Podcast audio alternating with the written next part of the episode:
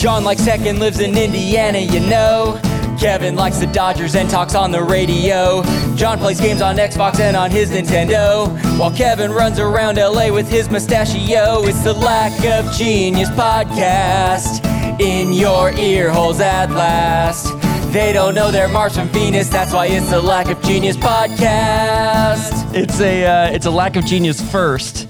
And, you know, before I even get into what's first, you know what I realized is we could... It's fun to acknowledge, like, the first time we do something, but we could, if we really wanted to, like, just think of a word that's probably never been said on our podcast and then say, oh, this is a Lack of Genius first. Like, I could be wrong, but I don't think the word tuba has ever been said on the Lack of Genius podcast.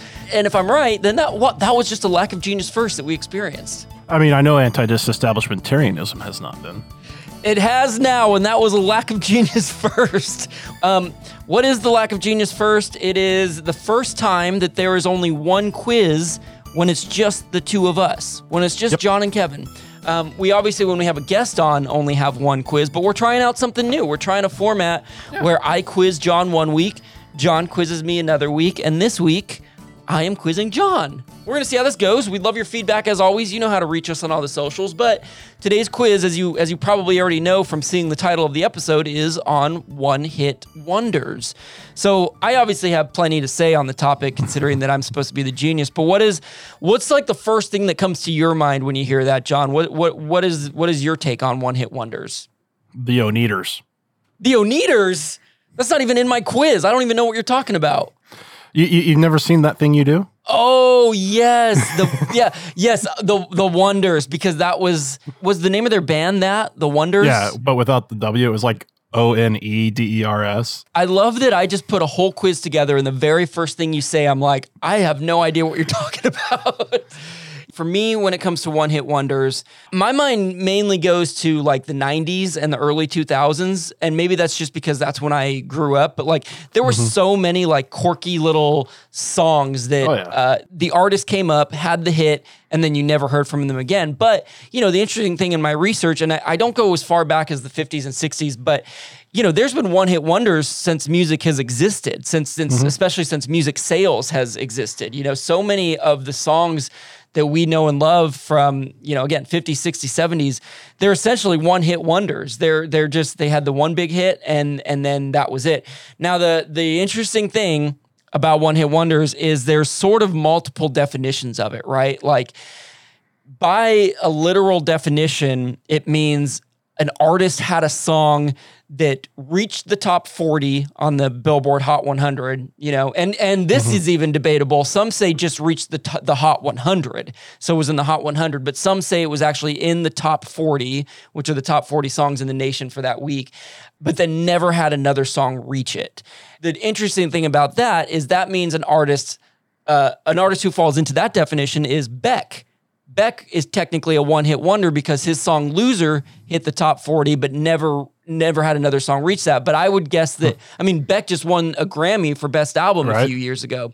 But I like to think of it more as like a cultural definition, right? Where it's like, you know, more of an artist who popped out of nowhere, had this big hit, and then was never seen again. So instead of going into listing a bunch of examples of that, because that's what my quiz does, we're gonna move forward, and then when we get to quiz time, you'll hear all your favorite one-hit. You won't hear them because we don't have the rights to them, but we'll relive some one-hit wonders.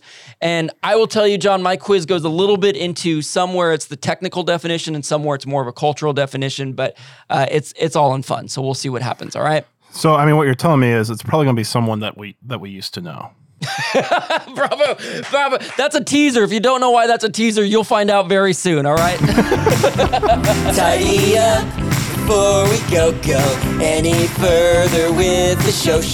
Tidy up before we go. Fix our mistakes tonight. I want to get it right.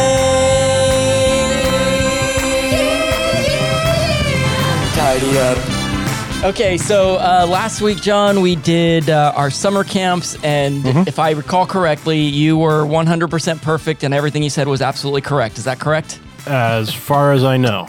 No one has said elsewise. No one has said otherwise. I would actually love if somebody did have something to say about either of those, just because Mm-hmm. I think we were both very thorough in what we did in terms of our summer camp quizzes. What I will say is I went to who I consider to be my direct source of a historian, my dad, to ask him two specific things because there were two things that bugged me that I did not know the answer to. One of them was the acreage of Camp Laverne. Camp Mac is 200 acres of land, which... Mm-hmm. made me like rethink what an acre was altogether because I estimated that maybe Camp Horn was 5 acres. Turns out I was actually pretty close, 10.8 acres. Okay. You know, I missed by what is it? You know, I was half off, double 5 to 10. But compared to Camp Mac's 200 acres, 10.8 acres is so tiny. Right. And so I at least was accurate in that guess that, yeah, this is, we do have a much smaller camp. That would be correct. My dad found he found a document with some information that I love. So this is in the records about Camp Laverne. Here it is. Camp Laverne, quote, consists of 10.8 acres of wooded mountain pine forest at an altitude of 6,800 feet in approximately 27 miles from Redlands and 35 miles from Big Bear. And it sounds like you should put that on the website. Hey, thank you. Okay, John, there it is. That tells you everything you need to know about its location, right? It does. Yeah, yes. No, I mean, it totally tells you because, you know, if I was just, like, I went to the website to see if it said on there. There's nothing. I'm like, yeah, there's nothing. Like, it doesn't tell you, like, you know, at least in Indiana, you know, with Camp Mac, you know what to pack for, you know? Yeah. You know, it tells you where it is, you know, and, but with Laverne, it doesn't. Yeah, it's funny because I think there's just such an assumption that if you're coming to Camp Laverne, you basically already know what it is. But this is the kind of thinking we need to get out of in order to bring new people in. This is a fresh place that nobody's ever heard of. And what do they... So this has been a great little brainstorm session. So that little... I'm just going to say, found in some document at camp, here is what Camp Laverne is. The other one, a little less specific, but I mentioned the tree that smells like butterscotch and or vanilla. I remembered after the fact, but I verified it with my dad. It's called a Jeffrey Pine. Jeffrey, like the name. Jeffrey Pine is very aromatic. I mean, you get up next to it and it's like, whoa, this smells delicious. I want to lick this tree. But I have licked the tree and I will tell you don't do it because it turns out it tastes like tree. It only smells like butterscotch and vanilla. So do you have anything on, did you look up Jeffrey Pines? Yeah, I'm looking it up now. I'm not seeing anything about a smell. Interesting. Jeffrey Pine smell, if we just Google that. The scent of Pinus jeffreyi is variously described as reminiscent of vanilla, lemon, pineapple, violets, apple, and quite commonly butterscotch. It's the resin. It's the resin. That's the sap, right? So, well, it's specifically the n-heptane in the resin. It's the 100 point and 100% isoctane. You know, an octane is, you know, what strength of gas is. That's why it's a smell, because it's a... Yeah, it's a volatile chemical. Yeah, it's a volatile chemical. Wow. But it's safe to smell it, obviously. Yeah. I mean, to an extent. Wait a minute, John. I'm going to need you to be the scientist here. Should I stop encouraging campers to put their nose up to this tree and inhale? I don't think you're going to run into any issues. You want to know something scary about California? No.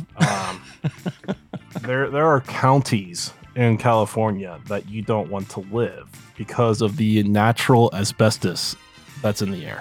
It's natural asbestos? Mm-hmm. Where does that come from? Plants or ground or like what? The ground. Asbestos comes from a rock. And so the rock works its way up to the surface and just gets kicked up into the air and... John! Knowledge bomb! I think that's the worst knowledge bomb you've ever given me as a resident of California, and I'm assuming and hope that LA County is not one of those counties. You better hope it's not. It's time to take a quiz or two. Lack of Genius Podcast doing this for you. You may fail, but it ain't no lie, baby, it's quiz time. Don't really want this quiz to be tough. I just want to pass one because I failed enough. It might sound crazy, but it ain't no lie, baby, it's quiz time.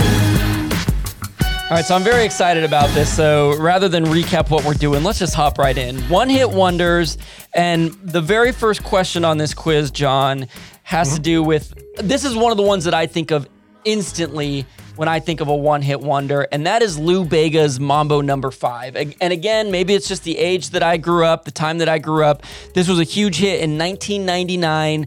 And here is your question, John. Which of the following names is not mentioned in Lou Bega's Mambo No. 5? Is it A, Rita, B, Mary, C, Gabby, D, Sandra? I believe it's Gabby. And you see, to me, like, Lou Bega isn't a one-hit wonder because, you know, I had actually had the whole CD and would listen to the whole thing. And there's other good stuff on there, too. Yeah, the way I see that is in your context, yeah, you knew that he had other songs that you liked, but in the rest of the world, right. I would guess the average person couldn't name another Lou Bega song, or really, if you said Lou Bega, they might not even know who you're talking about. Right. But that's cool that you actually had that CD. That is the fun fact of the day for me. Are you gonna lock in Gabby? Yep. John, Gabby is correct. Yes. So he lists the following names. He lists Angela, Pamela, Sandra, and Rita. And, you know, as he continues, they're only getting sweeter. Well, sweeter. But yeah, Angela and Pamela, Monica, Erica, Rita, Tina, Sandra, Mary, and Jessica. I so wish I had the audio for this, but when I was in Chicago after meeting up with you, I went out with my friend and I did an excellent rendition of Mambo No. 5. And he sent me the video, and then recently I cleared out my phone and I can't find the video anywhere. But that night, I literally said, "Is there anybody who fits one of these names?" And this woman named Rita comes on. I forced her to come on stage with me and make her sing the chorus with me, and she hated every second of it, I could tell. I was alluding to this at the beginning, though. So the music in that song, specifically the trumpet lines, were actually from a Cuban composer and band leader. His name's Perez Prado, and from his song 1950, which was called, I already forgot what it was called. Something Mambo. It wasn't Mambo No. 5, and it's not... Lou Bega's song is not a cover of that song because all the lyrics are original. It was actually just a completely musical song by Perez Prado. There was a lawsuit about it, and Lou Bega is actually German-born, and so it was under German laws. And under German laws, a riff of a song can't be copyrighted. So technically, you could take a riff from any song in German if you're in Germany and use it, and so. So Lou Bega got to keep all his money. Yeah, there's another song on that album called Tricky Tricky. Oh, yes. Yes. Which is also, it's an older song as well, I think. Yeah, I totally forgot about Tricky Tricky because, you know, like you do in music, you get this huge song, Mambo No. 5, and so you got to follow it up with a second single. I remember Tricky Tricky being a single because I watched all this stuff on TRL, and then I remember Tricky Tricky coming out, and you know, the fact that I can't even remember what the song is. I'm sure if I listened to it, I'd be like, I remember that song. That was my jam. Yeah. All right, let's move on to number 2, and quickly, one thing I was going to say is that you could get one-hit wonders in different countries as well because the Billboard 100 is, I believe, just charting American. I mean, there's the German Billboard, there's the Australian Billboard. So different regions have different, You get what I'm saying. So here's number 2. This is according to a 2011 Rolling Stones poll of its readers. So again, these aren't like experts. These are just people who consume Rolling Stones from 2011. What is the most popular one-hit wonder of all time? Is it A, Sir Mix-a-Lot, Baby Got Back? B, Aha's Take On Me? C, Vanilla Ice, Ice Ice Baby, or D, Dexy's Midnight Runners, Come On Eileen? I mean, my personal favorite is Dexy's Midnight Runners, Come On Eileen. That's a great song. It is. And the Save Ferris version is quite good as well. Save Ferris version is really good. I also listened to Come On Eileen with whole new ears when I learned that it is essentially like an Irish jig. Like if you listen to it, it's violins, it's fiddles. It's it's an Irish song, but I always associate it with such an 80s song that I never heard it that way until I listened to some podcasts. And now you're listening to some podcasts, you the listener, learning the same thing, and you're never going to hear it the same way now. Anyways, I agree. That's a great song. Yeah. And I mean... Vanilla Ice is not a one-hit wonder. I see. Culturally. Yeah, culturally, I think he is. I'd say culturally he isn't because you've got ninja rap. Yeah, but see, John, so we have different definitions. Like, for me, Vanilla Ice is almost like the epitome of a one-hit wonder. Like, yes, ninja rap was huge, and if you were there for the time, but he's a guy who Ice Ice Baby was it. Like, that it was ginormous, it put him on the scene, and then he never had anything close to it. So it's not so much that these artists don't have another song that exists or that people know, it's just that they were nothing. But ninja rap, yeah, it was huge because it got on a movie, but yeah. Well, I think it was written for the movie. Yeah, exactly. But I mean, your question is a poll of readers. Yes. So it's not the pure definition of a one-hit wonder. This is, you know, a cultural. Yeah. You know, and this was nearly, you know, 11 years ago. Yeah, exactly. This is the earliest I could find something like this. So that's why it's from 2011. I'm going to say Baby Got Back. Sir Mix-a-Lot's Baby Got Back. You think that's the Rolling Stones' choice for most popular one-hit wonder? John, that is incorrect. It was on the list, but Aha's Take On Me was considered the most popular one-hit wonder of all time. And it's a song, I mean, that and Come On Eileen both get crazy amount of play on the radio station I work for. Come On Eileen was also on that list. I think it was number 2.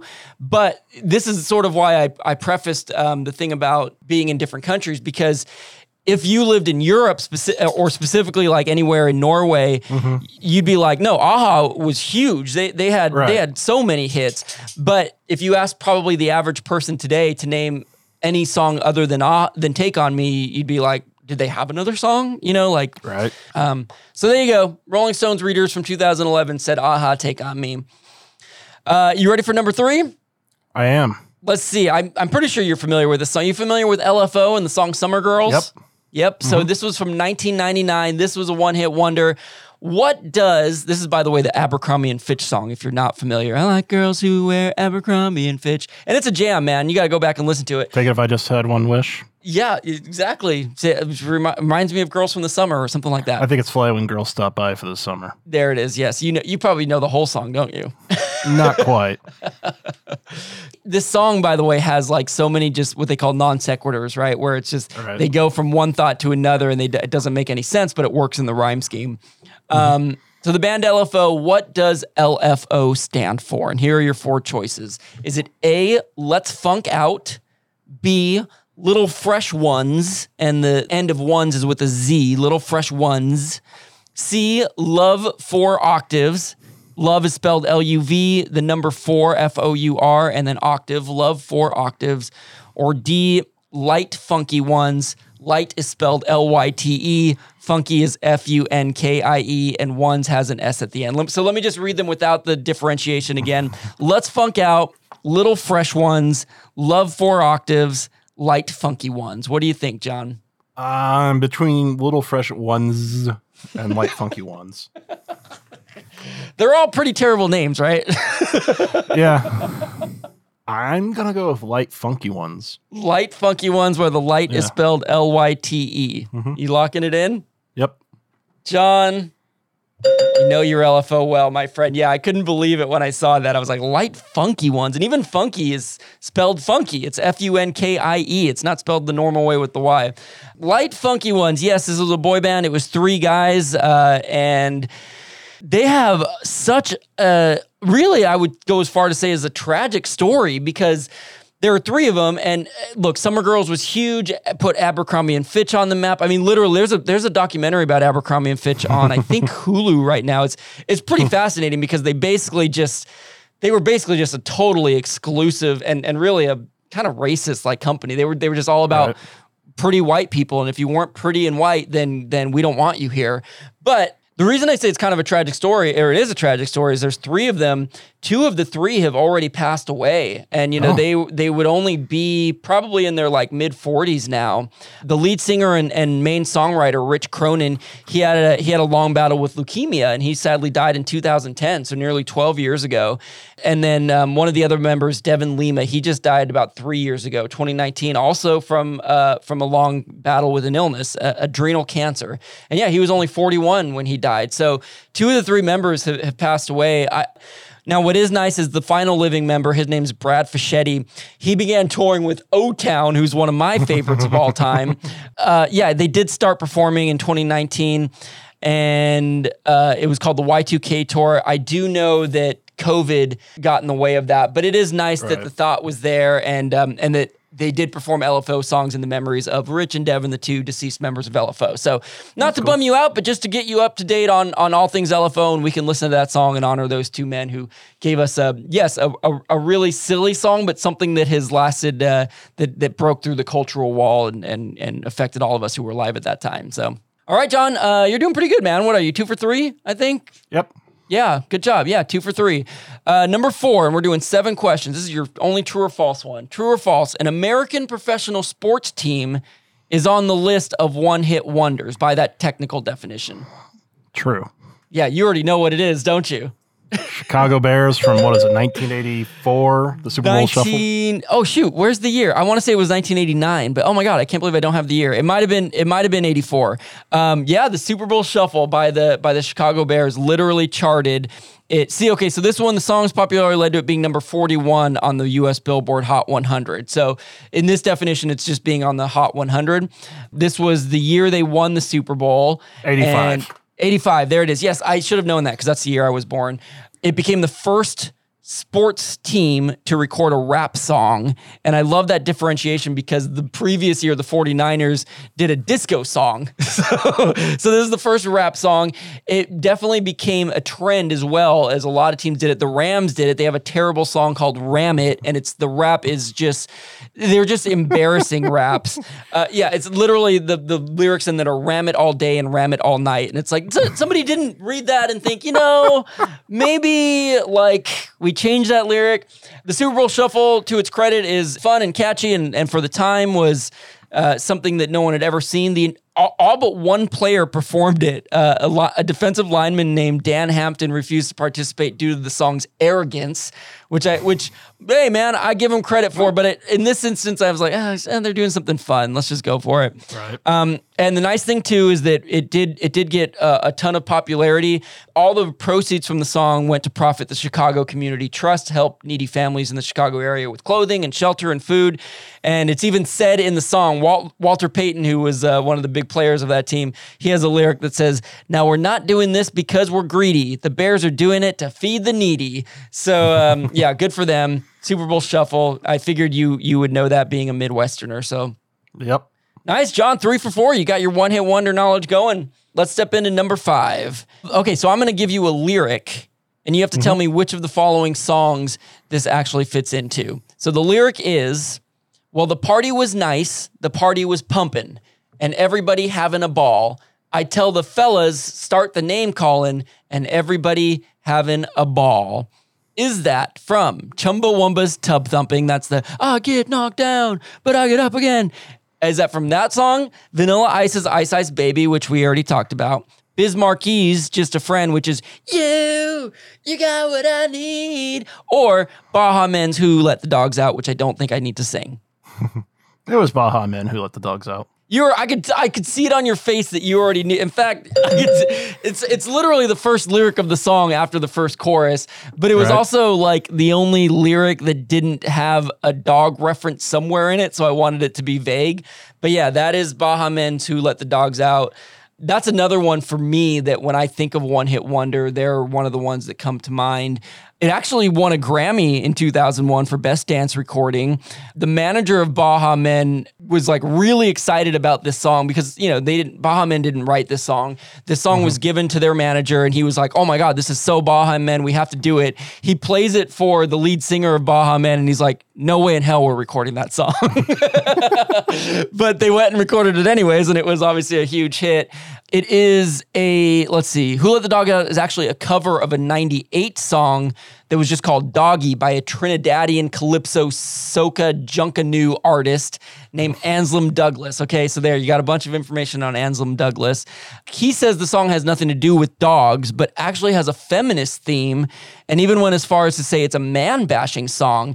Now, I could read you the quote, but the way he describes it is really confusing, but he's essentially saying like, there's all these dudes who do this cat calling and try to, and when he says who let the dogs out, he's referring to all these men who aren't very respectful to women. Like, who let these dogs out? So there you go. The only other fun fact that I'll share about them is that in 2000, the Seattle Mariners were the first to play Who Let the Dogs Out at their stadium. And 2 days after they released it, Alex Rodriguez, who was like a young rookie at the time, made it his walk-up music. So A-Rod's walk-up music at one point was Baha Men's Who Let the Dogs Out, and that's the favorite. Oh, the irony. Exactly. Yeah, that's my favorite fact that I've learned. I'm going to associate him with that song for the rest of my life. All right, Baha Men, Who Let the Dogs Out. Always happy to talk about them. All right, John, you're 4 for 5, man. I'm very impressed. Let's see how you can do in our first ever 7-question solo quiz. Here's number 6. There are 3 songs all time that are considered one-hit wonders that contain the word whip in the title, WHIP. Which of the following artists is not one of the artists with a whip song? Is it Devo, Silento, the Dazz Band, or Eiffel 65? I mean, I know Devo has one. Mm-hmm. Yeah, I was going to ask what your familiarity is with these bands. I figured you'd know Devo for sure. Yeah, I mean, and I know Eiffel 65 fairly well, and I think they've got one with whip in it. Okay. But also, the website Vice, yes, their YouTube channel, has a, you know VH1's like, you know, behind the scenes or where are they now? Yeah, about bands. Yeah. It's something kind of like that, and they actually have one on Eiffel 65. Really? Yeah, but it's specifically about the song Blue. Yeah, yeah, that's what I figured. But they also have one about It Wasn't Me, that song. Oh, Shaggy, yeah. Yeah. There's a few others, like Papa Roach, one of the, like... Last Resort. Yep. Yeah, so you should check that out. They're actually pretty good. And you bring up, you know, even you just bringing that up makes me think of another sort of, like, offset of one-hit wonderism is like Last Resort, for example. I could be wrong about this, but I'm sure that song charted on the alternative list, like number one repeatedly. In fact, the song that came to mind was Bloodhound Gang's Bad Touch. Like, I don't think that song ever charted on the Billboard 100, but it was a huge hit on the alternative charts. And so in some sense you could, and I know they had other songs. They had that Firestarter song or something. They had other songs for sure, but I consider Bloodhound Gang to be a one-hit wonder because in my sort of experience of them, they had the Bad Touch, the You and Me, Baby Ain't Nothing But Mammal song, and that was it. And then, but they're sort of culturally, I don't know where they fall. Anyways, that's just one of the many differentiations. So. I mean, and that might depend on, you know, who you're talking to. Like, you know. Exactly. Yes, I, you know, growing up listened to a pop hit station, but that wasn't necessarily by choice. You know, that was what was on in the bus, you know. Oh, got it. Yeah. Yes. Yep. You know, and then eventually I listened to, you know, a rock station, X103 out of Indy, which on Saturday nights had a 2-hour techno session called Planet X, which was nice. And did you love it? Were you all about that life? Oh, yeah. Techno was huge. Yeah. Papa Roach was big, you know. Yeah. Disturbed and all that. So, I mean, it just depends on partially, you know, where you're at and who you're talking to. Yeah, that's why I talk about this cultural definition of like they really just like everybody knows this song, you know, that it's hard, it's really hard to define, but right. Yeah, man. I know what you're talking about. But to answer the question of which artist does not have a song with the word whip in it, I'm just going to go with the Dazz Band. Just taking a stab. Okay, John, that is incorrect. Oh, it was the one that you knew, Eiffel 65, because their one-hit wonder was Blue. That was their one hit. And okay, so, I misread the question. Oh, got it. You were just, or I was thinking too deep into it. I think that you were thinking, okay, maybe they have a song called Whip, but right. So Devo obviously has Whip It. I think that's the one that everyone knows. The Dazz Band has a song called Let It Whip. And I wish I could, unfortunately, I can't play it for you, but I promise you if you go listen to it, you're going to recognize it. It's more known for its musical section, less than it's known for a catchy chorus, but you will recognize it if you hear it. And Silento had the song Watch Me Whip, Nay Nay. Watch me whip, watch me nay nay, watch me whip. Whip. So if you were able to know that song, but I don't know that most people could name the artist. Man, this was another one of those though where I wrote this song. I was like, oh, it's gonna be a fun little song. It's gonna be a fun little question about whip songs. Mm-hmm. It turns out Silento, the rapper, is in jail right now for the murder of his cousin. So that definitely went south. That song came out when he was only 17 years old. He's like, you know, 24, 25 now. And I should use the word allegedly murdered his cousin. He has been indicted. I haven't seen the word charged, and I don't know enough about whether indicted means he was proven guilty or it just means that he's been charged with or been accused of. I don't know. I don't know legal stuff. Not sure. But alleged murder of his cousin. And he did release some music while he's been in jail. He had a mixtape called Bars Behind Bars that he released in March 2021. But I don't think he'll ever reach the peaks that Watch Me Whip, Watch Me Nay Nay got to. All right, John, you've done a really great job. You're 4 for 6. You have one more question. I alluded to one of the choices here in the beginning of this episode. According to Business Insider, what is the top-selling one-hit wonder of all time? Is it Los Del Rio's Macarena? This is the one that you mentioned. Gotye's Somebody That I Used to Know. Tag Team's Whoop, There It Is. Or Plain White T's Hey There, Delilah, the top-selling one-hit wonder of all time. See, Gotye's, that was really kind of during the beginning of streaming. So I don't know if that would, if it was really sold a lot. And I'll tell you, this is based on data from the RIAA, which is the Recording Industry Association of America, yeah. Yeah, so however they charted things, yeah. And they even said, the definition of one-hit wonder is subjective, but this was a list. They had a list of 11 on here, but all 11 of these artists had one single that vastly outstripped all their other output commercially. I like that definition. One single that vastly outperformed all their other commercial songs. I think that's a good definition. Okay. So Los Del Rio's Macarena, Gotye's Somebody That I Used to Know, Tag Team's Whoop, There It Is, or Plain White T's Hey There, Delilah. I kind of want to go with Tag Team just because of how many sports arenas would have purchased it to play it. That's very good logic. And high schools and stuff like that. Yeah. So I'm just going to go with that. Whoop, There It Is by Tag Team.